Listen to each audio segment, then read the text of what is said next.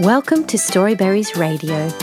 You can read along with any of our stories, all for free, at our website storyberries.com.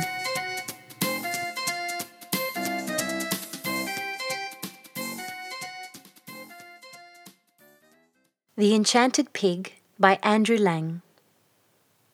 Once upon a time there lived a king who had three daughters. Now it happened that he had to go out to battle, so he called his daughters and said to them, My dear children, I am obliged to go to war. The enemy is approaching us with a large army. It is a great grief to me to leave you all. During my absence, take care of yourselves and be good girls. Behave well and look after everything in the house. You may walk in the garden, and you may go into all the rooms in the palace, except the room at the back, in the right hand corner. Into that you must not enter, for harm would befall you there. You may keep your mind easy, father, they replied. We have never been disobedient to you. Go in peace, and may heaven give you a glorious victory. When everything was ready for his departure, the king gave them the keys of all the rooms and reminded them once more of what he had said. His daughters kissed his hands with tears in their eyes and wished him prosperity, and he gave the eldest the keys. Now, when the girls found themselves alone, they felt so sad and dull that they did not know what to do. So, to pass the time, they decided to work for part of the day, to read for part of the day, and to enjoy themselves in the garden for part of the day. As long as they did all this, all went well with them. But this happy state of things did not last long. Every day they grew more and more curious, and you will see what the end of that was. Sisters, said the eldest princess, all day long we sew, spin, and read. We have been several days quite alone, and there is no corner of the garden that we have not explored. We have been in all the rooms of our father's palace and have admired the rich and beautiful furniture. Why should not we go into the room that our father forbade us to enter? Sister, said the youngest, I cannot think how you can tempt us to break our father's command. When he told us not to go into that room, he must have known what he was saying and have had a good reason for saying it. Surely the sky won't fall about our heads if we do go in, said the second princess. Dragons and such like monsters that would devour us will not be hidden in the room. And how will our father ever find out that we've gone in? While they were speaking thus, encouraging each other, they had reached the room. The eldest fitted the key into the lock, and snap, the door stood open. The three girls entered, and what do you think they saw? The room was quite empty and without any ornament, but in the middle stood a large table with a gorgeous cloth, and on it lay a big open book. Now the princesses were curious to know what was written in the book, especially the eldest, and this is what she read. The eldest daughter of this king will marry a prince from the east. Then the second girl stepped forward, and turning over the page, she read, The second daughter of this king will marry a prince from the west. The girls were delighted and laughed and teased each other. But the youngest princess did not want to go near the table or to open the book. Her elder sisters, however, left her no peace, and will she nil she, they dragged her up to the table, and in fear and trembling she turned over the page and read, The youngest daughter of this king will be married to a pig from the north. Now, if a thunderbolt had fallen upon her from heaven, it would not have frightened her more. She almost died of misery, and if her sisters had not held her up, she would have sunk to the ground and cut her head open. When she came out of the fainting fit into which she had fallen in her terror, her sisters tried to comfort her, saying, How can you believe such nonsense? When did it ever happen that a king's daughter married a pig? What a baby you are, said the other sister. Has not our father enough soldiers to protect you, even if the disgusting creature did come to woo you? The youngest princess would fain have let herself be convinced by her sister's words, and have believed what they said, but her heart was heavy her thoughts kept turning to the book, in which stood written that great happiness awaited her sisters, but that a fate was in store for her such as had never before been known in the world. Besides, the thought weighed on her heart that she had been guilty of disobeying her father. She began to get quite ill, and in a few days she was so changed that it was difficult to recognize her. Formerly she had been rosy and merry, now she was pale, and nothing gave her any pleasure. She gave up playing with her sisters in the garden, ceased to gather flowers to put in her hair, and never sang when they sat together at their spinning and sewing. In the meantime, the king won a great victory, and having completely defeated and driven off the enemy, he hurried home to his daughters, to whom his thoughts had constantly turned. Everyone went out to meet him with cymbals and fifes and drums, and there was a great rejoicing over his victorious return. The king's first act on reaching home was to thank heaven for the victory he had gained over the enemies who had risen against him. He then entered his palace, and the three princesses stepped forward to meet him. His joy was great when he saw that they were all well, for the youngest did her best not to appear sad. In spite of this, however, it was not long before the king noticed that his third daughter was getting very thin and sad looking. And all of a sudden he felt as if a hot iron were entering his soul, for it flashed through his mind that she had disobeyed his word. He felt sure he was right, but to be quite certain, he called his daughters to him, questioned them, and ordered them to speak the truth. They confessed everything, but took good care not to say which had led the other two into temptation. The king was so distressed when he heard it that he was almost overcome with grief. But he took heart and tried to comfort his daughters, who looked frightened to death. He saw that what had happened had happened, and that a thousand words would not alter matters by a hair's breadth. Well, these events had almost been forgotten when one fine day a prince from the east appeared at the court and asked the king for the hand of his eldest daughter. The king gladly gave his consent. A great wedding banquet was prepared, and after three days of feasting, the happy pair were accompanied to the frontier with much ceremony and rejoicing. After some time, the same thing befell the second daughter, who was wooed and won by a prince from the west. Now, when the young princess saw that everything fell out exactly as had been written in the book, she grew very sad. She refused to eat and would not put on her fine clothes nor go out walking, and declared that she would rather die than become a laughing stock to the world. But the king would not allow her to do anything so wrong, and he comforted her in all possible ways. So the time passed, till lo and behold, one fine day an enormous pig from the north walked into the palace, and going straight up to the king, said, Hail, O king! May your life be as prosperous and bright as sunrise on a clear day. I am glad to see you well, friend, answered the king, but what wind has brought you hither? I come a wooing, replied the pig. Now the king was astonished to hear so fine a speech from a pig, and at once it occurred to him that something strange was the matter. He would gladly have turned the pig's thoughts in another direction, as he did not wish to give him that princess for a wife. But when he heard that the court and the whole street were full of all the pigs in the world, he saw that there was no escape, and that he must give his consent. The pig was not satisfied with mere promises, but insisted that the wedding should take place within a week, and would not go away until the king had sworn a royal oath upon it. The king then sent for his daughter, and advised her to submit to fate, as there was nothing else to be done. And he added, My child, the words and whole behaviour of this pig are quite unlike those of other pigs. I do not myself believe that he always was a pig. Depend upon it, some magic or witchcraft has been at work. Obey him and do everything that he wishes, and I feel sure that heaven will shortly send you release. If you wish me to do this, dear father, I will do it, replied the girl. In the meantime, the wedding day drew near.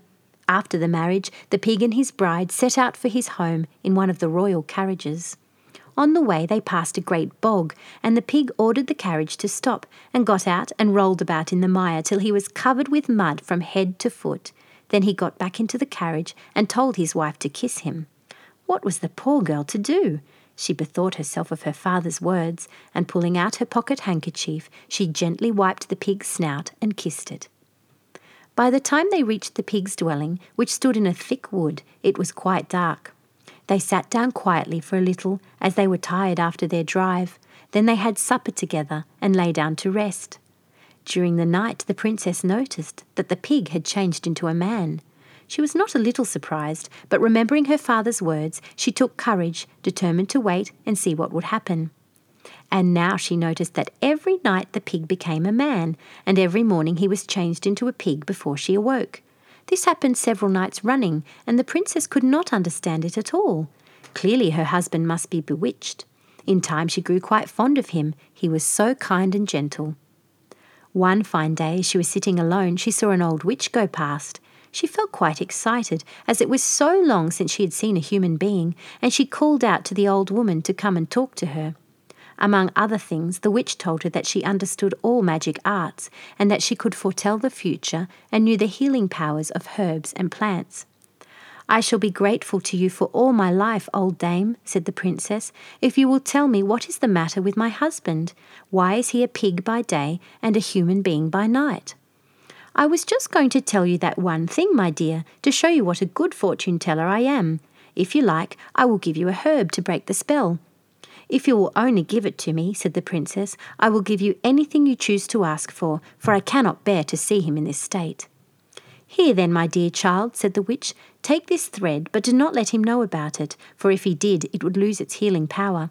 At night, when he is asleep, you must get up very quietly and fasten the thread around his left foot as firmly as possible, and you will see in the morning he will not have changed back into a pig, but will still be a man. I do not want any reward. I shall be sufficiently repaid by knowing that you are happy. It almost breaks my heart to think of all you have suffered, and I only wish I had known it sooner, as I should have come to your rescue at once. When the old witch had gone away, the princess hid the thread very carefully, and at night she got up quietly, and with a beating heart she bound the thread round her husband's foot. Just as she was pulling the knot tight, there was a crack, and the thread broke, for it was rotten. Her husband awoke with a start and said to her, Unhappy woman, what have you done? Three more days, and this unholy spell would have fallen from me, and now who knows how long I may have to go about in this disgusting shape? I must leave you at once, and we shall not meet again until you have worn out three pairs of iron shoes and blunted a steel staff in your search for me. So saying, he disappeared. Now, when the princess was left alone, she began to weep and moan in a way that was pitiful to hear. But when she saw that her tears and groans did her no good, she got up, determined to go wherever fate should lead her. On reaching a town, the first thing she did was order three pairs of iron sandals and a steel staff, and having made these preparations for her journey, she set out in search of her husband. On and on she wandered, over nine seas and across nine continents, through forests with trees whose stems were as thick as beer barrels, stumbling and knocking herself against the fallen branches, then picking herself up and going on. The boughs of the trees hit her face, and the shrubs tore her hands, but on she went and never looked back.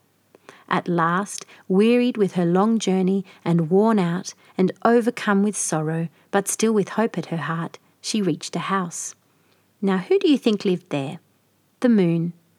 The princess knocked at the door and begged to be let in that she might rest a little. The mother of the moon, when she saw her sad plight, felt a great pity for her and took her in and nursed her and tended her.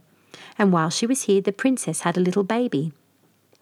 One day, the mother of the moon asked her, How is it possible for you, a mortal, to get hither to the house of the moon?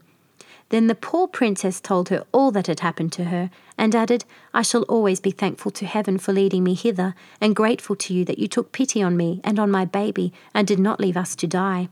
Now I beg one last favour of you. Can your daughter, the moon, tell me where my husband is? She cannot tell you that, my child, replied the goddess. But if you will travel towards the east until you reach the dwelling of the sun, he may be able to tell you something. Then she gave the princess a roast chicken to eat and warned her to be very careful not to lose any of the bones, because they might be of great use to her. When the princess had thanked her once more for her hospitality and for her good advice, and had thrown away one pair of shoes that were worn out, and had put on a second pair, she tied up the chicken bones in a bundle, and taking her baby in her arms and her staff in her hand, she set out once more on her wanderings. On and on and on she went, across bare sandy deserts, where the roads were so heavy that for every two steps that she took forwards, she fell back one. But she struggled on until she had passed these dreary plains. Next, she crossed high rocky mountains, jumping from crag to crag and from peak to peak. Sometimes she would rest for a little on a mountain, and then start afresh, always farther and farther on. She had to cross swamps and to scale mountain peaks covered with flints, so that her feet and knees and elbows were all torn and bleeding. And sometimes she came to a precipice across which she could not jump, and she had to crawl round on her hands and knees, helping herself along with her staff. At length, wearied to death, she reached the palace in which the sun lived. She knocked and begged for admission. The mother of the sun opened a door and was astonished at beholding a mortal from the distant earthly shores, and wept with pity when she heard of all she had suffered. Then, having promised to ask her son about the princess's husband, she hid her in the cellar, so that the son might notice nothing on his return home, for he was always in a bad temper when he came in at night. The next day, the princess feared that things would not go well with her, for the son had noticed that someone from the other world had been at the palace. But his mother had soothed him with soft words, assuring him that this was not so. So the princess took heart when she saw how kindly she was treated, and asked, but how in the world is it possible for the sun to be angry? He's so beautiful and so good to mortals. This is how it happens, replied the sun's mother. In the morning, when he stands at the gates of paradise, he is happy and smiles on the whole world. But during the day, he gets cross because he sees all the evil deeds of men, and that is why his heat becomes so scorching. But in the evening, he is both sad and angry, for he stands at the gates of death, that is his usual course. From there, he comes back here. She then told the princess that she had asked about her husband, but that her son had replied that he knew nothing about him, and that her only hope was to go and inquire of the wind. In these wanderings, she met with even greater difficulties than before, for she came upon one mountain of flints after another, out of which tongues of fire would flame up, she passed through woods which had never been trodden by human foot, and had to cross fields of ice and avalanches of snow. The poor woman nearly died of these hardships, but she kept a brave heart, and at length she reached an enormous cave in the side of a mountain. This was where the wind lived. There was a little door in the railing in front of the cave, and here the princess knocked and begged for admission. The mother of the wind had pity on her and took her in that she might rest a little. Here too she was hidden away, so that the wind might not notice her. The next morning, the mother of the wind told her that her husband was living in a thick wood, so thick that no axe had been able to cut a way through it. Here he had built himself a sort of house by placing trunks of trees together and fastening them with withes, and here he lived alone, shunning humankind. After the mother of the wind had given the princess a chicken to eat and had warned her to take care of the bones, she advised her to go by the Milky Way, which at night lies across the sky, and to wander on until she reached her goal.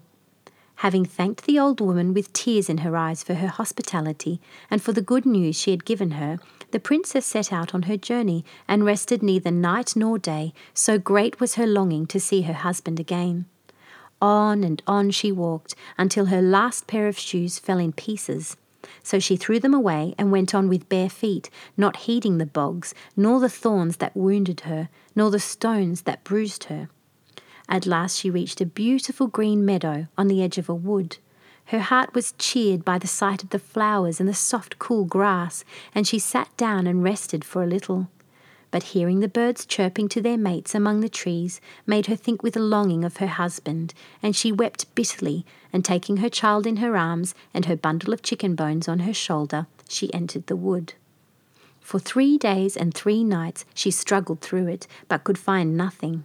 She was quite worn out with weariness and hunger, and even her staff was no further help to her, for in her many wanderings it had become quite blunted. She almost gave up in despair, but one last great effort, and suddenly in a thicket she came upon a sort of house that the mother of the wind had described. It had no windows, and the door was up in the roof.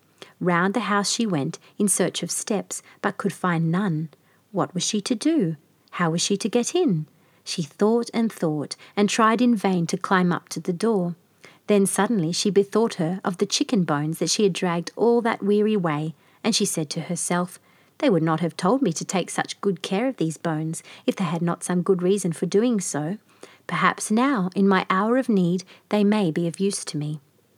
So she took the bones out of her bundle, and having thought for a moment, she placed the two ends together. To her surprise, they stuck tight. Then she added the other bones, till she had two long poles the height of the house. These she placed against the wall, at a distance of a yard from one another. Across them she placed the other bones, piece by piece, like the steps of a ladder. As soon as one step was finished, she stood upon it and made the next one, and then the next, until she was close to the door. But just as she got near the top, she noticed that there were no bones left for the last rung of the ladder. What was she to do? Without that last step, the whole ladder was useless. She must have lost one of the bones. Then suddenly an idea came to her. Taking a little knife, she chopped off her little finger, and placing it on the last step, it stuck as the bones had done. The ladder was complete, and with her child on her arm, she entered the door of the house. Here she found everything in perfect order. Having taken some food, she laid the child down to sleep in a trough that was on the floor and sat herself down to rest. When her husband, the pig, came back to his house, he was startled by what he saw. At first he could not believe his eyes, and he stared at the ladder of bones and at the little finger on the top of it. He felt that some fresh magic must be at work, and in his terror he almost turned away from the house. But then a better idea came to him, and he changed himself into a dove so that no witchcraft could have power over him, and flew into the room without touching the ladder. Here he found a woman rocking a child.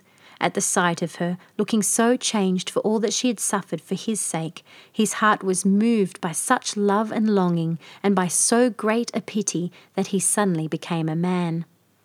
The princess stood up when she saw him, and her heart beat with fear, for she did not know him. But when he told her who he was, in her great joy she forgot all her sufferings, and they seemed as nothing to her. He was a very handsome man, as straight as a fir tree. They sat down together, and she told him all her adventures, and he wept with pity at the tale. And then he told her his own history. I am a king's son.